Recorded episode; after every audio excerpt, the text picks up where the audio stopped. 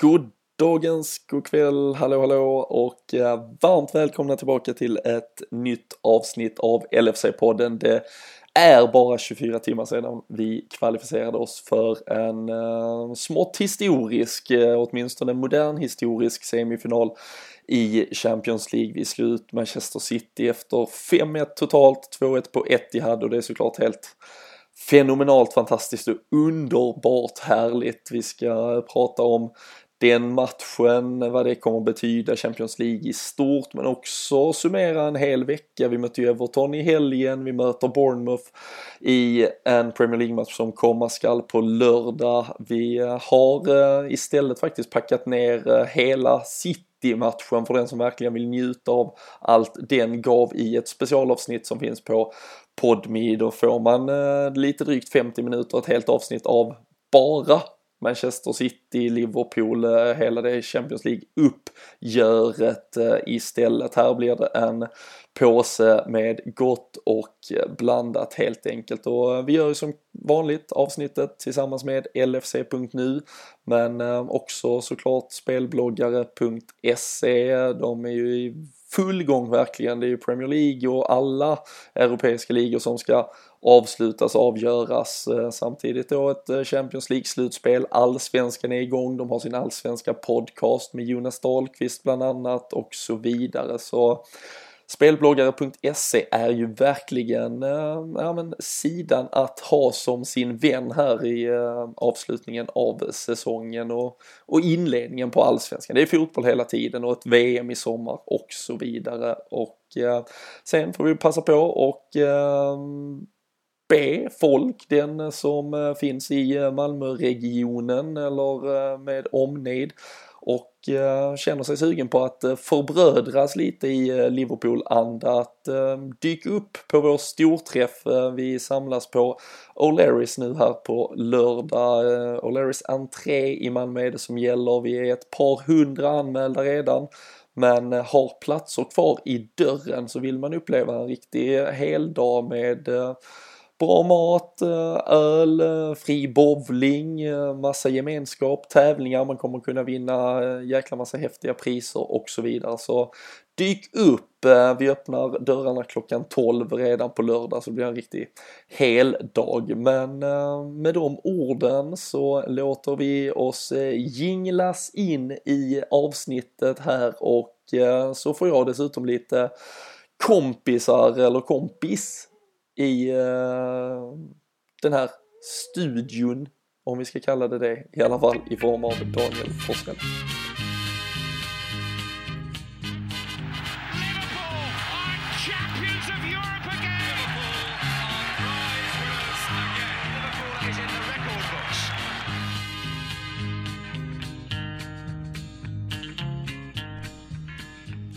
Jajamensan, eh, då eh, sitter man här och eh, går knappt att prata. Det är sådana smilbanden bara stras upp i öronhöjd i stort sett om man sitter och skrattar, ler. Eh, men eh, vi ska försöka prata, vi ska försöka podda. Och eh, som sagt, jag kommer att göra det den, den närmsta stunden här tillsammans med Daniel Forsell, vapendragare lite igenom detta Champions League-slutspel där när vi börjar med Dragao, Porto borta 5-0. Sen såg vi den första av två eh, matcher här mot Manchester City tillsammans i Borås förra veckan och nu eh, får vi prata ner det som, som någonstans såklart ändå är en modern historisk triumf eh, för Liverpools del och ja, men en vecka som vi ska ju prata om vad som hände i helgen, vad som komma skall som ja, det, det går ganska bra för Liverpool just nu helt enkelt.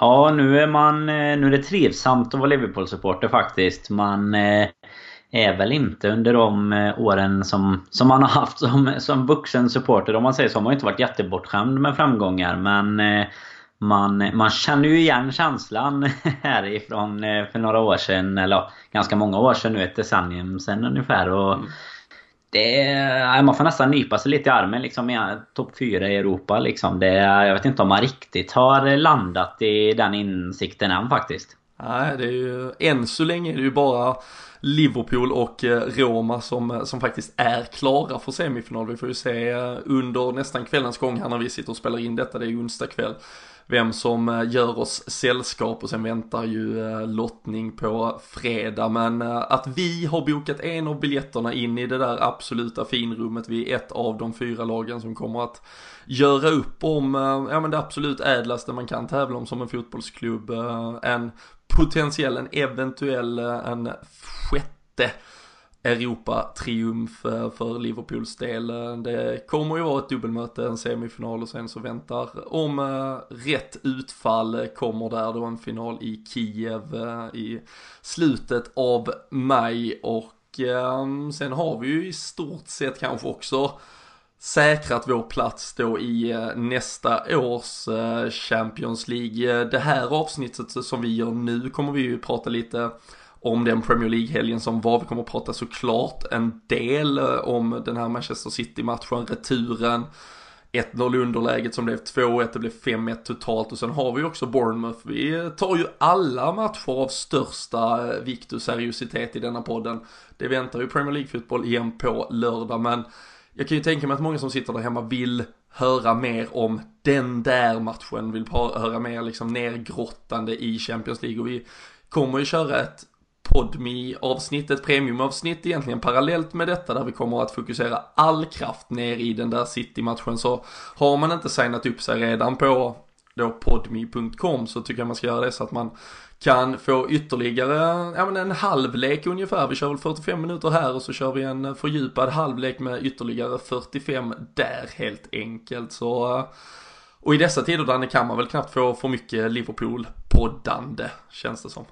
Nej, verkligen inte. Och det är ju inte att, eh, inte att förglömma att det är en liga och en fjärdeplats att tampas som också. Och, eh, vi kommer ju komma in på det, men jag var väl eh, lite halvorolig och bara vaska bort. Det är inte, inte för att vi kanske riktigt gjorde det, men lite halvt vaska bort eh, Everton-matchen. Men eh, fick ju lite hjälp av West Ham där, så nu, nu känns det väl faktiskt ganska bra. Och i det här läget så givetvis att att det är rätt att fokusera 100% på, på Champions League när man har tagit sig så här långt. Men det är ju jäkligt skönt att vi känns som vi lite har fixat den biljetten som du var inne på inför nästa säsong. Och det är ju här någonstans vi vill kontinuerligt kunna vara. Vi ska vara med och tampas med de bästa i Europa och vi tar oss in i finrummet gång på gång här. Det, det är som sagt fina tider att vara röd här nu. Ja, verkligen. Det är ju det är ju, det är ju alltid någon eh, stolthet man bär på men, eh, men man märker ju att det, eh, det kommer ju faktiskt med en, ja men en helt annan respekt. Alltså tar vi som du säger, det är ju ett decennium sedan senast vi var på den här europeiska framgångsnivån. 2013-2014 minns eh, ju troligtvis 99% av de som lyssnar på denna podden i alla fall. Då, det är ju så pass närliggande i, i minne men man märker ju när man, när man, när man pratar med folk som, som följer fotboll i ren allmän, alltså Liverpool är ju, är ju laget man pratar om just nu. Och Det är liksom den där känslan av att Ja, men det, jag kan inte riktigt sätta ord, men någons liksom belöningen för, för allt man har genomlidit börjar komma. Sen vill man ju, den som får mycket vill alltid ha mer och det är klart man har drömmar och hopp om var den här säsongen ska sluta men men kan du känna igen dig i den känslan att man, ja men någonstans, eh, ja, får ut lite vinst på allt man har investerat? Ja men det gör jag verkligen och det är väl framförallt eh, det här med att objektiva tittare mer eh, fokuserar, alltså man märker ju alltid i, i världsfotbollen, eller vad man ska säga, vad, vad fokuserar media på? Vad fokuserar de eh, tittarna som inte är eh, som, som oss eller som de som lyssnar på den här podden? För jag antar att det inte är jättemånga objektiva som sitter och lyssnar på oss tyvärr veckovis då. Utan det, de flesta är nog ganska färgade av sitt Liverpool. Eh, och eh, vi får ju bara gratulera såklart till dem. Men eh, det är väl där man märker lite tycker jag när det är faktiskt ett litet mått på framgången om man säger så. Att när liksom folk som som man i vanliga fall knappt pratar sport med. Men bara för att de vet att man håller på Liverpool så, så är det något kul att diskutera. Och liksom hur, hur roligt vi spelar under Klopp. Hur jäkla fantastisk eh, Salah eller Firmino eller Mané är. Alltså det är hela den karusellen som framgången någonstans drar igång. Eh, det, det tycker jag är jäkligt eh, häftigt. Och då, då är det ju lite som du säger. Man får lite avkastning på sina investerade timmar eller vad man ska säga. Att man, man känner att någon annan faktiskt uppmärksammar det som man har gått och hoppats på här i, i ganska många år. Det är väl som sagt eh, egentligen 13-14 och sen var det väl lite med Europa League-framgångarna såklart. Även om det inte ens i närheten kanske väger lika lika högt som, eh, som ett Champions League. Men det var ju ändå... Det, det kom ju till en ganska svältfödd supporterskara de här Europa League-framgångarna. Och eh, det var en ganska häftig vår det också. Även om inte den kanske kom upp riktigt i nivå med 13-14 där. Och annars går vi ju tillbaks till innan 2010. Alltså det är ju ja. 08-09 där egentligen. Ja.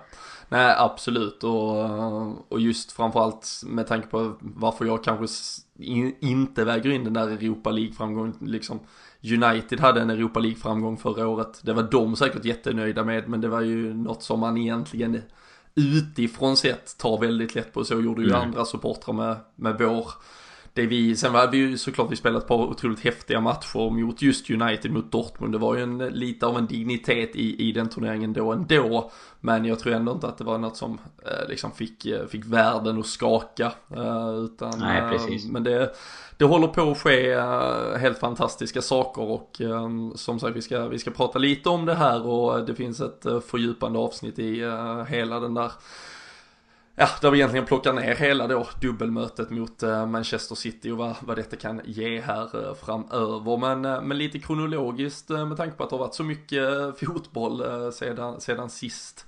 Egentligen Everton som du nämnde lite av en såklart plump i ett annars helt fantastiskt protokoll just nu, men, men såklart också med allt invägt vad den här säsongen håller på att mynna ut i. Um, flera ändringar i startelvan. Danny Ings gick in, startade sin första match på år och dag egentligen och hade ju inte gjort en enda Premier League-start under Jürgen Klopp eh, till exempel. Eh, Dominic Solanke gick in, Nathaniel Klein gick in och fick sin första Premier League-start den här säsongen och eh, så vidare egentligen. Gino Gini Wijnaldum om man tar, var väl egentligen den som enda som fick någon form av taktisk träning inför vad som komma skulle sen men annars var det ju ett, äh, egentligen ett 90 minuters pass som bara skulle avklaras och um, en delad poäng var ju nog inget som gjorde något med någon kändes det som och sen som vi kan komma till så, så blev den ju till och med ganska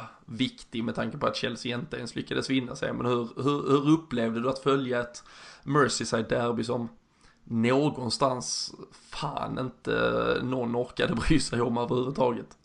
Man har ju aldrig varit så eh, liksom avtrubbad eller vad ska man kalla det, otaggad liksom inför ett eh, Merseyside-derby. Även om jag tycker att jag oftast brukar kunna tagga till även om det är eh, liksom en betydelselös match mot Stoke borta eller någonting. Så det var lite så det kändes mer än att det var det här heta derbyt. Och det känns ju även så man ser eh, på fansen på plats. Så alltså det var all, all koncentration låg på Champions League.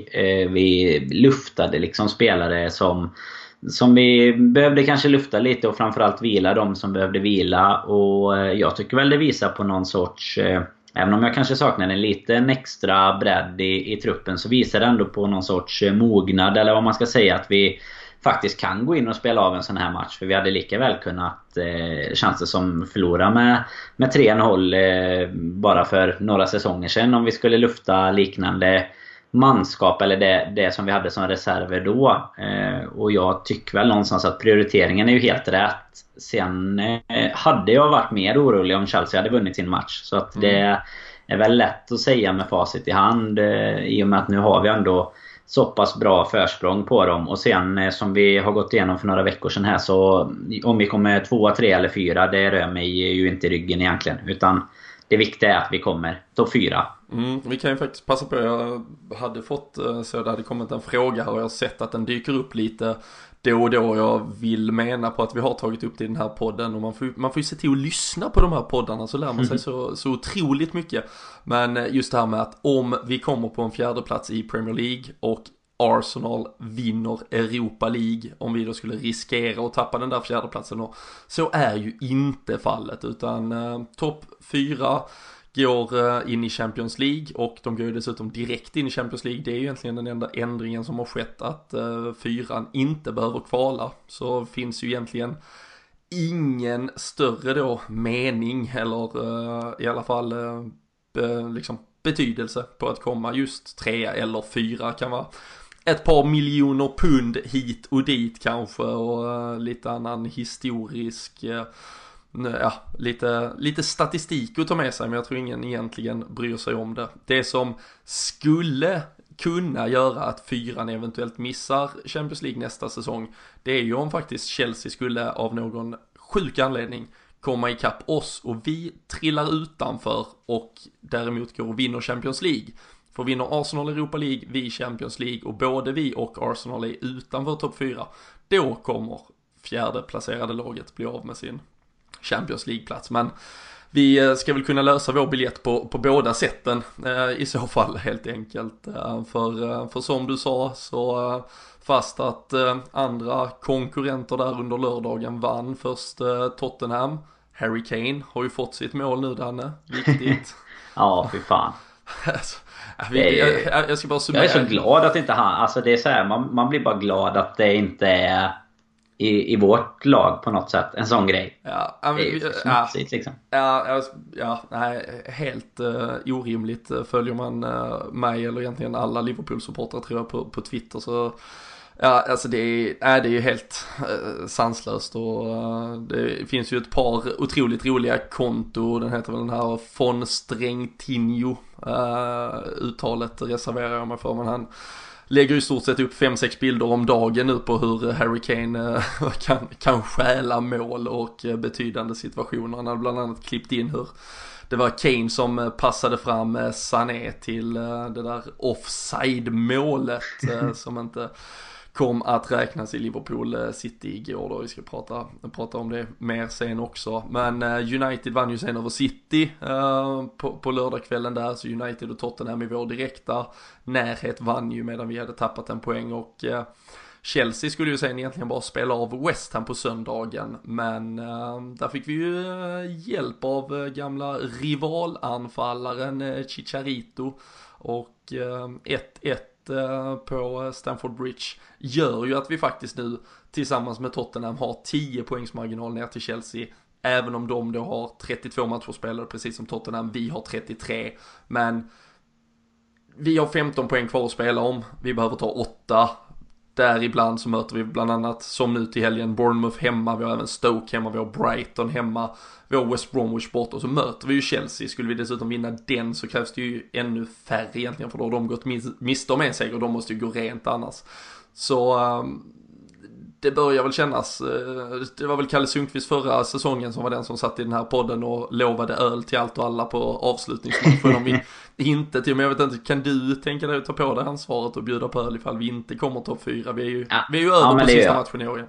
Ja men det gör jag. Det kan jag garantera. För, för grejen är också precis det som du nämnde det sista där. Det är ju inte bara att vi eh, bara så att säga då behöver ta hälften av de här poängen ungefär. Utan det förutsätter ju också att Chelsea ska gå rent. Och med den formen som de har just nu så tror jag kanske inte att att varken det eller att vi ska missa eh, det antalet poäng vi behöver känns som någon eh, särskilt stor fara. Så att eh, jag tar, tar min plånbok istället för Kalles. Den blev ett stort hål i den förra säsongen eftersom, eftersom vi, vi rök på då. Så ja. nej men det det är väl egentligen den viktiga matchen också som var eh, nu i helgen tycker jag. Det var som du var inne på där att både Tottenham och United vann det tycker jag inte gör särskilt mycket. United kanske någonstans. Det kanske gav oss en liten fördel i, i City-matchen där. För så länge vi, Alltså det har varit klart sen, jag kommer inte ihåg när man sa det första gången, men oktober kanske eller någonting. Att City skulle vinna och då, så, så länge man liksom inte är med och fightas om den platsen, då, då tycker jag fokus är på topp 4 och eh, en Champions League eller kanske en FA-cup om man skulle ha haft det kontra istället så att säga då för, eh, för Champions League som vissa av de andra klubbarna har. Så att, eh. Chelsea har ju dessutom nu, eh, de har Southampton borta till helgen eh, som slåss för överlevnad. Sen har de Burnley borta som, som har gjort en jättefin säsong. Och sen har de Swansea borta som troligtvis också kommer slåss för överlevnad. Mm. När de möts eh, tre raka bortamatcher. Det känns som att det kan vara faktiskt klart redan innan vi möter Chelsea då på Stamford Bridge den 6 maj. Och betyder väl i och för sig att, att vi då får åka på den där uh, sista matchen i ligaspelet, kanske med vetskapen att det inte finns något speciellt att spela för, men då, det är ju tur att det finns annat att roa sig med i Liverpool i så fall. Om. Ja, det brukar, det brukar kunna bli trevligt ändå. Vi, ja. vi har ju haft en liten tradition av det där och man måste ju säga att det är inte så många matcher som har, faktiskt har betytt något. Förra säsongen var ju ja, det var ju, framförallt... Det, det var ju bara och om var det ju... vi skulle skita ner oss helt mot Middlesbrough ja. så kunde det ju gå åt skogen. Men... Det är väl den och 13-14 som har betytt något. Sen brukar det alltid vara någon spelare som ska lämna och sådär. Så man får alltid en sista en sån här sista avtackning till någon. Ja, det får Kanske blir Emre Can från läktaren den här säsongen, vem vet? Vi vet ju inte än. Han har ju, verkar ha spelat klart i alla fall. Ja precis, eh, både han och Joel Matip eh, är väl egentligen, nu känns det som gamla nyheter men kanske är sedan vi poddade sist egentligen mm. deras eh, säsonger ser ut över och så i, som sagt i Emre Chans fall får vi väl se om det rent av är en Liverpool-karriär. Eh, samtidigt så kan man ju inte ha suttit i den här Champions League veckan och först sett eh, Juventus mot Real Madrid eh, förra veckan. Nu får man ju reservera sig för vad de kanske eventuellt ställer till med ikväll och sen då har följt Liverpool över två gånger 90 minuter mot Manchester City och känna att man inte vill vara en, en del av det och vetskapen att en Naby Keita redan är på väg in och, och mycket annat men uh, Nej, jag har ju sagt att jag, jag gärna låter Emre Can stanna. Jag tycker att eh, kan de hitta en lösning så får de jättegärna göra det. Um, jag märker att tongångarna bland vissa fans börjar bli desto hårdare och eh, de får ju såklart mer, mer och mer vatten på sin mölla nu också när det går väldigt bra även utan honom såklart. Så uh, det lär inte vara ett Liverpool som kommer bönande och beggandes till honom. Men uh, ja, vi får, uh, vi får väl se vad det landar i till slut. Men uh, vi är på plats Danny i alla fall, sista matchen. Så, så är det och Emre Can-frågan lär vi väl återkomma i. Det är ju inget att egentligen spekulera innan vi kommer ha något klart nu. För det känns ju som att det är liksom, ja men det är lite så 50-50 just nu. Det, man har ju inte hört något på länge heller så sett. Men det har ju inte heller kommit något om att han skulle vara nära någon, någon förlängning. Så att det blir väl läge att återkomma där om någon, någon månad eller två kanske. Mm, ja, absolut och... ja, som sagt, en, en Premier League-säsong som eh, absolut är inne i eh, slutfasen här nu. Eh, det kommer ju vara vi kommer möta Bournemouth eh, nu här då, sen har vi West Bromwich eh, borta innan det då blir att vi ska gå in i en Champions League semifinal, ett dubbelmöte som avgörs eh, 24-25 april och 1-2 maj. Det är en Stoke-match inklämd där. Kanske en lite blessing in disguise för Stoke. Kan ju vara ett Liverpool-mönstrat rejält uh, bonkegäng där. Uh, så uh, ger, ger dem en liten Everton-chans helt enkelt. Även om inte lillebror klarade av att uh, ta vara på det läget. Men vi har ju pratat och kommer prata mer om Manchester City-matchen som sagt i ett uh, specialavsnitt. Uh, men uh, vi måste ju såklart sätta lite ord på det här också. Och, jag vet inte var man börjar. 2-0 eller 1-0 efter två minuter jag, jag, jag, jag höll ju på att bara, jag, jag ska säga, jag höll på att bara falla igenom direkt i början i alla fall.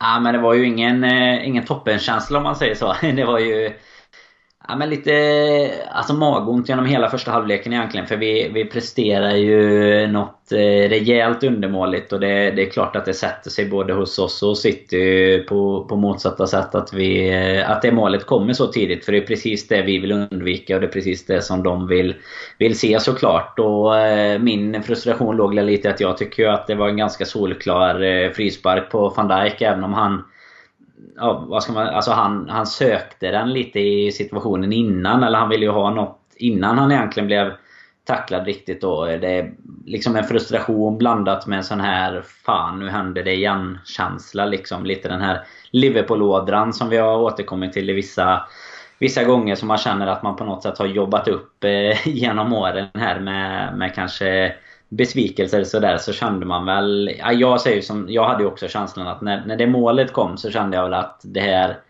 Eh, det, det löser vi inte. Och jag tyckte väl att eh, man fick vatten på, på den eh, teorin under hela första halvlek egentligen. För där och då såg det ju inte jättetrevligt ut tycker inte jag. Nej, och alltså jag hade verkligen bestämt, jag, jag skrev krönikor på LFC.nu både efter första matchen och eh, dagen innan nu returmötet om hur att vi skulle passa på att njuta. Man, man vet såklart inte vad som händer, man vet inte hur det går, man vet inte när man igen spelar den här typen av matcher med den här digniteten. Och eh, jag hade liksom mentalt försökt liksom jobba in den känslan att jag skulle njuta till fullo av den här matchen.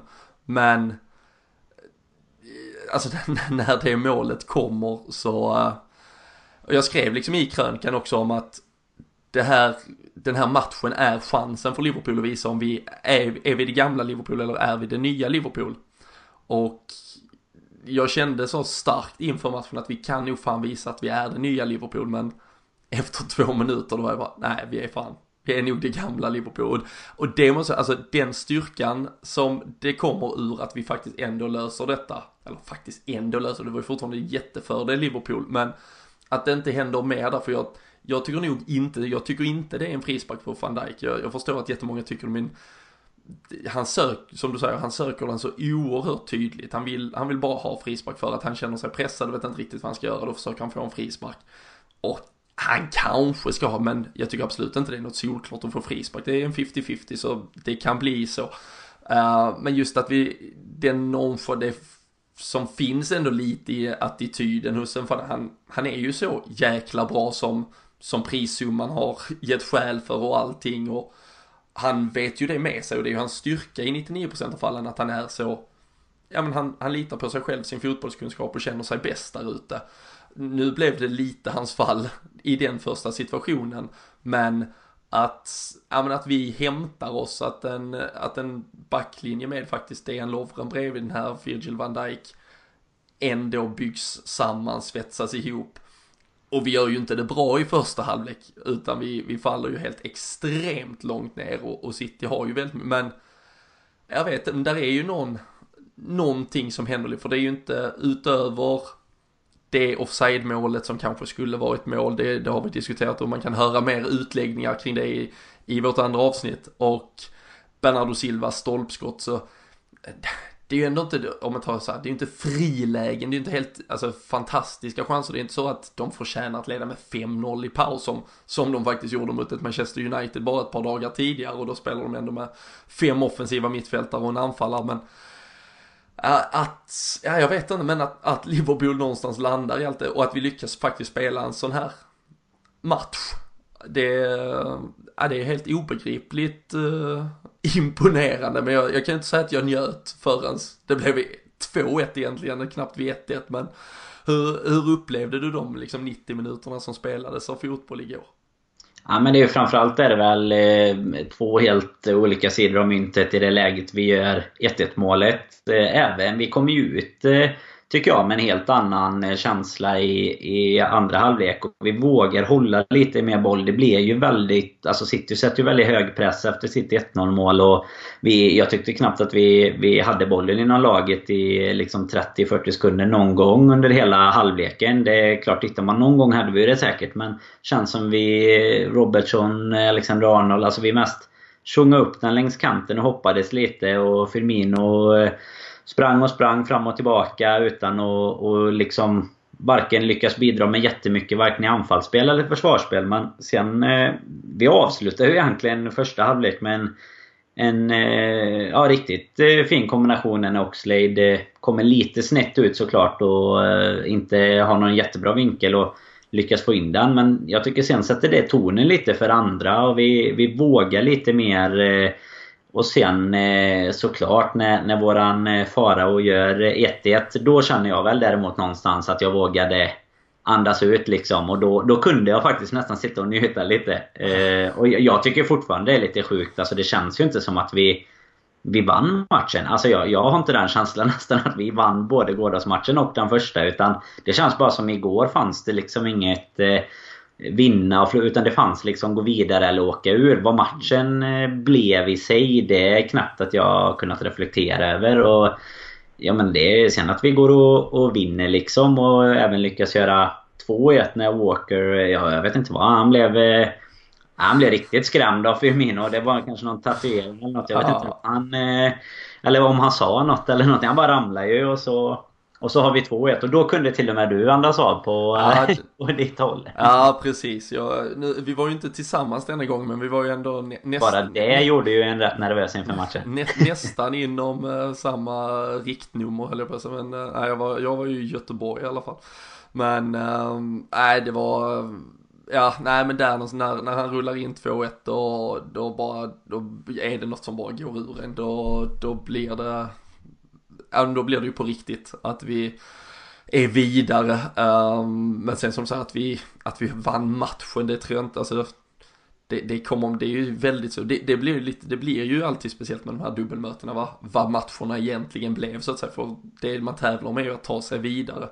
Men att det i historieböckerna faktiskt står att vi vann båda, vi vann med 5-1 det, den som bläddrar och finner kommer ju säga att det där var en tid då vi utklassade Manchester City i ett Champions League-slutspel helt enkelt. Och, eh, sen kan man ju väga in och tycka och tänka vad man vill om eh, prestationerna i matcherna men vår helt exceptionella, ja, stora delar av första halvlek i första mötet visar ju sig bli helt avgörande och att vi faktiskt håller den där defensiven samman igår när, när trycket var som allra värst. Eh, det är ju tre, fyra liksom situationer där det blockas i ja, handsaktiga eh, delar av kroppen. Men liksom det, det är hela kroppen, det är hjärtat, det är allt in där. Och det är nog många som liksom hade slängt sin karriär eh, framför vilket skott som helst därför det känns som att spelarna är beredda att, att faktiskt göra vad som helst. Och det Ja men det är ju alldeles fantastiskt att, att se. Och um, det är ju helt omöjligt egentligen att sätta ord på det som, som Jörgen Klopp faktiskt har byggt. Eh, vi har ju en vi har en väldigt eh, trogen lyssnare, Dennis Karlsson, han, eh, liksom, han skrev till oss här på Twitter eh, inför att vi skulle gå in i detta avsnittet att vi, vi är liksom i semifinal med en uträknad målvakt, en utskälld mittback, en vänsterback som vi i stort sett bytte till oss från Hall, en 19-årig från akademin på högerbacken, en mittfältare som kom från Newcastle, en free transfer från City, en talang som aldrig blommade ut, en ytter som ratades i Chelsea, en okänd brasse från Southampton och en, en ytter från Southampton. Alltså, netspend, Jürgen Klopp 35 miljoner pund, Guardiola 350 miljoner pund. Alltså, det, ja, men det, ja, det, det, det är rätt mycket i det som är som är ganska ogreppbart. Vi, liksom, vi har ju kanske kritiserat satsningen för, för att vi tycker att vi hade behövt mer muskler. Det, det, jag tror att liksom, det kommer behövas muskler i sommar och så vidare. Det, jag tror inte det är två diskussioner som inte är alltså, jag tror man ska kunna hålla båda de diskussionerna i, i både tankar och i, i liksom tycke. Men men det summerar ju någonstans ändå såklart den helt löjligt briljanta insatsen som, som Jürgen Klopp har lagt på bordet i, i allt detta. Ja men så, så är det ju absolut. Eh, vad, vad gäller det här med muskler och sånt så visar det ju som sagt nu åkte Barcelona åkte ur och City åkte ur. PSG åkte ut sen innan. Det visar ju någonstans, du kan inte köpa dig till kanske enskilda titlar eh, varje säsong om man säger så. Men någonstans så är ju det här med det man ofta pratar om med de ekonomiska musklerna och sånt, det är att kanske skapa framgång över tid. Kan vi se den närmsta tioårsperioden att vi kommer kunna göra det här kontinuerligt med den truppen vi har idag?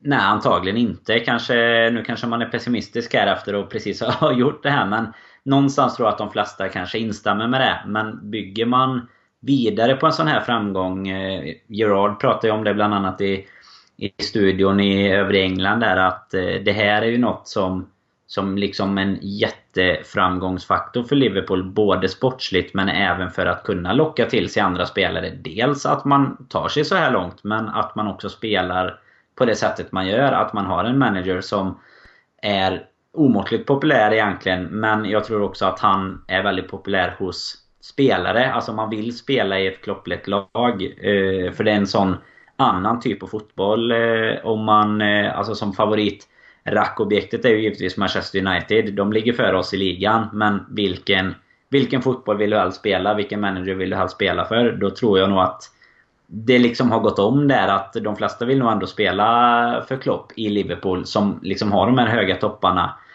Du har ju dessutom hela den här faktorn ja, vad ska man säga med att vi någonstans har... Du, du, du drog egentligen upp alla exempel där, men att vi har Trent Alexander-Arnold, 19 år liksom, mot...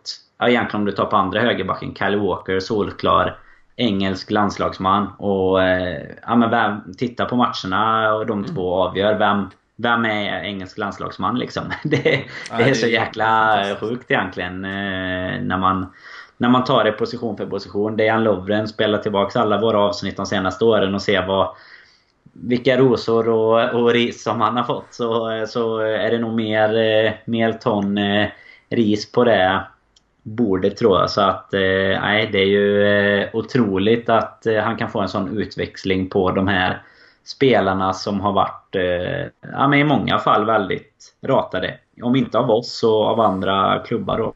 Ja. Som Salah till exempel. Ja, ja verkligen. Uh, på, på, tal om så här, jag tyckte det var ganska bra skrivet också att Roma säljer alltså världens bästa fotbollsspelare och så tar de sig ändå till Champions League-final. Det är ju ganska imponerande också att ja. släppa Salah. Och deras, eh, deras insats eh, Precis, ja. även om den måste vi bara, den måste vi nästan bara ge dem en liten, liten applåd för. Dels insatsen men också att de har släppt Salah och ändå löser det liksom, ja. vänder ett sånt underläge. Ja, jag vet inte om jag Va? själv uh, retweetar men jag vet att vår eh, poddkollega Kalle Sundqvist uh, la upp den i morse. Det italienska kommentatorspåret från när Manolas gör uh, 3-0. Är värt eh, sin eh, titt och eh, lyssning. 41 sekunder konstant skrik i mm. falsett om Mamma Mia och Manolas och allt med. Det var, ja, så sett hade ju nu, jag hade ju inte, jag satte inte ett öga ens på den matchen. Jag klarar tyvärr inte, det, det blir för mycket att blanda in för mycket fotboll när Liverpool spelar. Men det, det man tog till sig efteråt, eh, det gör ju såklart att eh, det, det är ju ganska lätt att eh, påstå att gillar man inte fotboll då är det fan, då är det, no, då är det något fel på en. För de där kvällarna som den igår och de som trots allt kommer titt som tätt, det är ju helt, helt magiskt och, och fantastiskt. Och just City-matchen för Liverpools del, hela det dubbelmötet och vad som nu väntar framöver lite vilka vi kanske hoppas på att få i en eh, semifinal eh, och eh, ja, hur en eventuell väg till Kiev skulle kunna se ut. det pratar vi om i ett specialavsnitt som också ligger uppe nu i samband med att det här avsnittet har kommit ut. Så vill ni njuta mer av stunden, segern och avancemanget så klicka er in på eh, podmi.com istället och häng med där. Ehm, här egentligen lite avslutningsvis så är det ju Bournemouth som väntar till helgen eh, Danne och eh, vi har nämnt utgångsläget i Premier League-tabellen och vad som nu är egentligen då bara en, en nedräkning rent matematiskt mot att säkra ett ehm, Champions League-spel nästa säsong också via Premier League. Uh, Sala vilades ju, ja, som många andra, men han av en, en liten skadekänning som är orsak mot Everton. Uh, samtidigt så var vi inne på det, Harry Kane uh, har ju mutat sig till ett mål han inte ens eh, nudda, nuddade bollen på efter att Tottenham överklagade att Christian Eriksens inlägg då faktiskt eh, touchade mm, FAs Golden Boy och de gav honom det så nu har han ju 25 strutar, Mohamed Salah 29 i ligaspelet. Eh, tror du att eh, Klopp ändå är han så rationell och liksom lugn nu att han sätter laget och Salas eventuella fysik i absolut första rummet? Kan det vara aktuellt att han vilas på lördag tror du eller pumpar han på och liksom bara fortsätter låta det här laget gå på adrenalin? Ja, jag är väl lite... Eh, det, det, är lite svårt att säga faktiskt. För nu är det ju ändå så att nu är det ju en eh, vad ska man säga? Ja, det är ju match nu till, till helgen då. Sen är det ju inte något Champions League-spel nästa vecka utan det är ju först eh, veckan därefter. Så vi har ju egentligen två Premier League-matcher kvar innan dess och då tror jag väl kanske att han... Eh, om han är i, i fysisk form eh, efter den här matchen om man säger, vilket han kanske bör vara med nu några dagar här emellan så tror jag väl att vi kanske får se ett ganska mycket starkare lag eh, den här matchen då än vad det blir mot West Bromwich sen nästa vecka. För då är det ju bara ja, två eller tre dagar innan en, eh, en semifinal i Champions League. Så jag tror väl snarare att det kanske är då det blir lite rotation. Och lite någonstans så...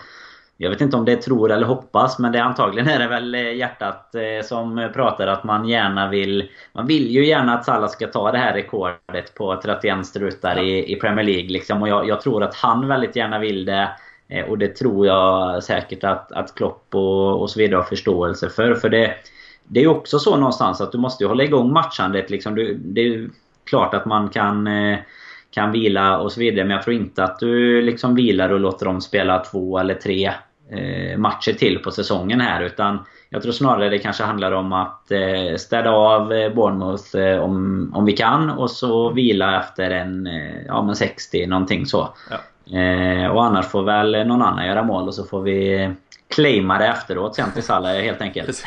Han var, han nuddade det, men han satt ju på bänken. Ja men vad fan. Tankekraft, har ni hört talas om det? Ja, kan ni ingenting? Kan ni ingenting om fotboll? Ja jävlar. Nej men jag, jag, jag, jag Nej, är svaret då. Ja, ja precis. Men äm, du är inne på, uh, jag, jag, jag, tror uh, nog du är inne på rätt spår. Jag hoppas absolut att du är det också. Jag Kanske eh, blir eh, några förändringar. Jordan Henderson som är tillbaka nu såklart och kan spela kan eh, säkert gå in mot den som är mest tröttkörd på det där mittfältet. Vi får se om eventuellt en Nathaniel Klein går in. Det har ju varit en, en helt galen vecka i form av det här dubbelmötet för Alexander Arnold. kan kanske vara att Ragnar Klavan går in rent av beroende på hur fysiska statusen är på mittbackarna och sådär. Men jag, jag, tror att om, om de tre där framme faktiskt är i ganska bra fysisk och, och psykisk återhämtning efter, efter det här så, så tror jag att de startar mot Bournemouth, man försöker göra 2, 3, kanske till och med 4-0. Nu sitter vi med hybris men det är ju faktiskt så det har sett ut i många av de här hemmamatcherna mot den här typen av lag faktiskt. Och, och, och kan det innebära två mål för Salah och liksom ett, ett riktigt jävla eh, ja, klamp ner för att bevisa att jag ska ta hem skytteligatiteln och jag ska skriva in mig i historieböckerna. Så eh, tycker jag ju det är något man ska gå på och gå för och han förtjänar ju med den säsongen han har haft att just skriva in sig i de där historieböckerna. Att, att hans namn faktiskt kommer vara det man bläddrar upp när man ska titta. Vem fan är det nu som har gjort mest mål i Premier Leagues historia liksom? Och det, nej, jag, jag, tror att Salah vill ha det, jag tror att han mår bra och skulle bara bli ännu mer boostad av att spela, att få det. Eh, och jag tror inte det är liksom rätt eh, läge redan att börja tänka på att bara förbereda dem inför någon jätteviktig match som ligger två veckor fram. Sen, som sagt, kan vi få städa av Bournemouth, ta en stabil seger och Salah kan till och med få göra något mål så, så kan det ju absolut bli tal om väldigt mycket förändringar både i West Bromwich-matchen då inför det första matchen och Stoke-matchen som är inklämd däremellan. Men um, i stort sett liksom all out attack och, och köra på på lördag känns som att vi är ganska enade kring och, och hoppas att Jürgen Klopp är enad kring också i så fall. Ja, men så är det ju. Och fördelen med Bournemouth är väl ofta att De Hau gillar ju det här... Eh, han gillar ju att spela fotboll om man säger så. Och det, det brukar ju faktiskt eh, passa oss ganska bra. Bournemouth är ju inget lag som, som ställer sig på egen planhalva eh, riktigt och, och bara försvarar. Eh, nu tog vi en väldigt trygg seger, bortaseger där med 4-0 om jag minns rätt här denna säsongen. Eh, vi har ju haft andra, andra problem mot dem eh, tidigare. Bland annat mm. en sån här 3-3. Eller 4-3 blev det till och med. De, de vände ju till och med helt ja. Ryan Fraser, Men... den flygande köttbullen, på, kommer alltid föran. Ja, jag kommer alltid följa den. Ja. men, men, eh, nej, men det är ju så då, någonstans känns det som att det passar oss ganska bra och då, då finns också kanske den här möjligheten som du säger. Vi kanske sitter med lite hybris nu men jag tror ändå att man, man känner väl att det är större chans i en sån här match än mot ett till exempel Crystal Palace. Eh, alltså Roy Hodgson lett Crystal Palace där man vet att det är liksom långbollar och, mm. och eh, ställa sig och försvara. Så, ja, det, är, eh, det är också ett Bournemouth som har 38 poäng, 11 plats i tabellen. De är de är ju troligtvis liksom säkrade inför nästa säsong. Det är inte ett Bournemouth som kommer komma med näbbar och klor och alltså, gå för livet här på lördag. Utan de vet nog också att de har viktigare matcher än denna. Att eventuellt plocka då en seger till eller ett par kryss för att vara mm. helt, helt, helt säkra. Så nej, jag tror, jag tror att vi ska kunna göra det eh, ganska enkelt och, utan att förta oss allt för mycket och gärna med ja men med fronttrion i stort sett är möjligt om Mané skulle behöva vila med tanke på att han även spelade mot, eh, mot Everton ganska mycket. Eh, då hade man ju kunnat flytta upp en Oxlade och få in Jordan Henderson på, på mittfältet kanske. Eller uh, en Ings eller Solanke, men de rosade ju fan inte marknaden du var inne på det. Det var inte några höjdarinsatser mot Everton och uh, klasskillnad lite mot vad vi annars uh, har vant oss vid längst fram helt enkelt. Ja, och där känner man väl någonstans att vi måste... Det är det jag pratar lite om, de här musklerna som vi kanske behöver visa. Vi behöver ha en lite bredare trupp om vi på, på sikt nu ska kunna fightas. Vi har en mycket bredare trupp än vad vi har haft de senaste åren och vi har mer kvalitet. Men vi behöver ytterligare lite för att liksom kunna fightas på många fronter eh, samtidigt. För att säga att vi hade det, det, hade ju mycket väl kunnat vara så nu att vi hade behövt... Eh, alltså Chelsea hade varit lite starkare och vi hade verkligen behövt fightas för den här fjärdeplatsen. För jag menar, det, det hjälper ju inte om du går till till och med Champions League-final och förlorar den om du sen kommer femma då. Eh, då spelar du inte Champions League året efter och då är det lite någonstans så att du, du börjar om, eh, inte helt kanske, men, men du börjar ändå om i jakten på att återigen få, få spela Champions League. Så nu hamnar vi i ett lite annat läge när vi vi kanske har råd att lufta de här spelarna men eh, hade till exempel Chelsea vunnit nu bara så enkelt förra helgen då, då hade jag kanske tryckt ännu mer på att den här matchen var ganska viktig och då,